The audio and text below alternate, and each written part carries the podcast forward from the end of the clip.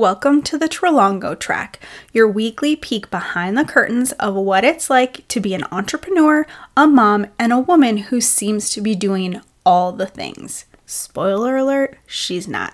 I'm your host, Gianna Trelongo, and we are talking the good, the bad, and everything in between. Nothing is off limits. Plus, I'll be giving you tangible strategies to use in your online business to help you grow and scale without being chained to your phone 24 7, because nobody really wants that. So let's jump into the episode. Today, we're talking about kids' birthday parties. I have a lot of opinions here about first birthdays, about birthday parties in general, and I want to preface by saying this and this will probably not be the last time I say it, but I have my opinions. I have what works for me and my family. That may be the same that works for you, it might be completely different. Hearing my opinion and my way of doing things might inspire you, it might trigger you. Here's the deal. I don't I don't need you to agree with me. I don't need you and me to be on the same page. I fully 100% you supporting or I support you doing whatever works for your family. What I don't support is you feeling like you have to do X, Y, and Z because that's what society tells us, that's what we see on social media, that's what the Kardashians are doing. That is what I don't support. But I want your kid's birthday, your own birthday, your life to be what you want it to be, not what I'm telling you works for me. And so I hope as I talk about this in this episode and other episodes that I inspire you to do a little bit of digging into your own opinions, your own thoughts of why you do certain things, and questioning if they align with what you actually want. So that seems that seems pretty deep for kids' birthdays. But oh my gosh, it is wild what kids' birthdays are in this day and age. I will never forget, my mom had this book. It was like 200 birthday party ideas for your kids. And I read that thing cover to cover when I was not even a tween yet. And that should have been probably like a good indicator that I'd eventually be an event planner. But I remember there were all of these great ideas in there that were so simple. One of my favorite birthday party memories was actually one of my sister's birthdays, and it was an upside down birthday. So we did things like we ate dessert before dinner and we ate under the kitchen table. And I remember my mom made these ice cream cones cakes because then it looked like an upside down ice cream cone. It was just the coolest thing. It was such a fun, different party. And looking back on it, it was like, oh my gosh, my mom came up with the coolest idea, but it was so simple. And now, if you go on social media or you watch a reality show, kids, young kids' birthday parties are so extravagant. And if that's important to you and you enjoy that, more power to you. For me, I did go very themed and a little bit over the top, I guess, for both of my kids' first birthday parties. They were at home, they were very, very small, family and just a few friends, but I went all out on like the planning and the theme because for me, that's fun. So for Dom's first birthday, we did a basketball theme and I made his cake, which I try to always make my kids' cakes, into a basketball. And I spent so much time putting individual Reese's pieces on the cake to make it look like a basketball, orange ones and brown ones. but I loved that. I really enjoyed that. And for Celeste's first birthday, it was a Harry Potter theme. And to be honest with you, that was more for me than for anyone else. And we'll get into that in a second. But every year since, we have typically done something just us, just the four of us, whether it's going to Disney or going out to dinner, but we keep it really low key. It's still special, but it's it's low key. Um, for me, having a big party, having to clean my house, having family come and stay with us, it becomes stressful. And in my opinion, a birthday party, especially in the early years, is just as much of a celebration for the parents as it is for the kids. And I will never forget one of my friends. Every year she says to me, I have a couple friends that do this actually, happy birthday to you, mama. Because, you know, people say a lot that when you have a kid, and every kid you have, you're kind of rebirthed into a new version of yourself. And especially that first birthday, in my opinion, should be such a big celebration of the parents, of surviving that first chaotic, sleep deprived, intense year yes, we're going to celebrate the baby. Sure, if you want to do a cake smash, like whatever you want to do. But it should also be celebrating ourselves and what we've accomplished in keeping this tiny human alive for 365 days. That deserves to be celebrated so much. So much. And, you know, I think the other part of me, and like I said at the beginning, if you love to do these big extravagant birthday parties with tons of guests and a balloon arch and catering and the whole nine. DJ, do you. 100% do you. For me, my most important part is making sure, especially in these early years, maybe it'll change as my kids grow up. And obviously, as they get older, they're going to have much more of a say in what they want for their birthday. I would never take that away from them. I'm one of those people that I know so many people make fun of, but I'm like a birthday month girl. All of November, we are celebrating my birthday.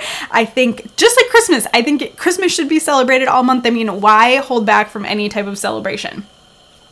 But right now, if I was throwing birthday parties, I would be stressed out.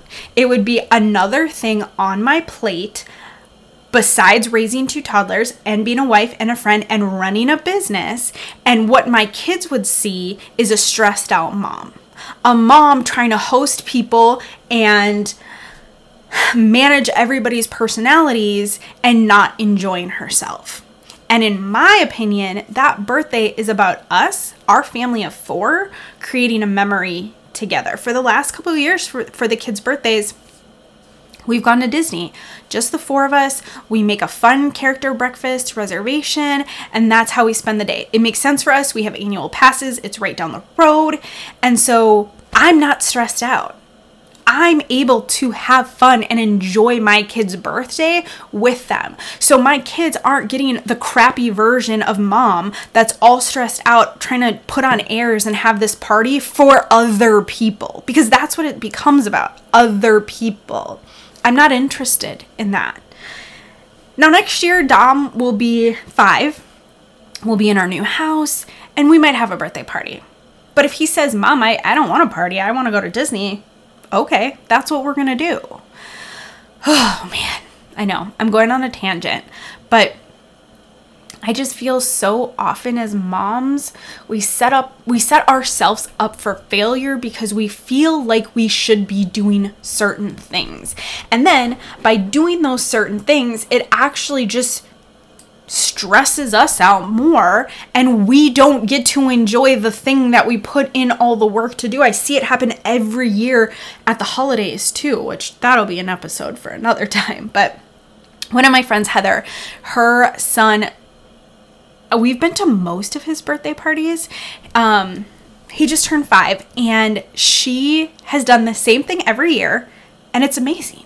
She has the lock on birthday parties. And so when we start having birthday parties, I'm totally following her lead. She does them in the morning because, hello, that's when kids are their best. That's when they have the most energy, it feels like.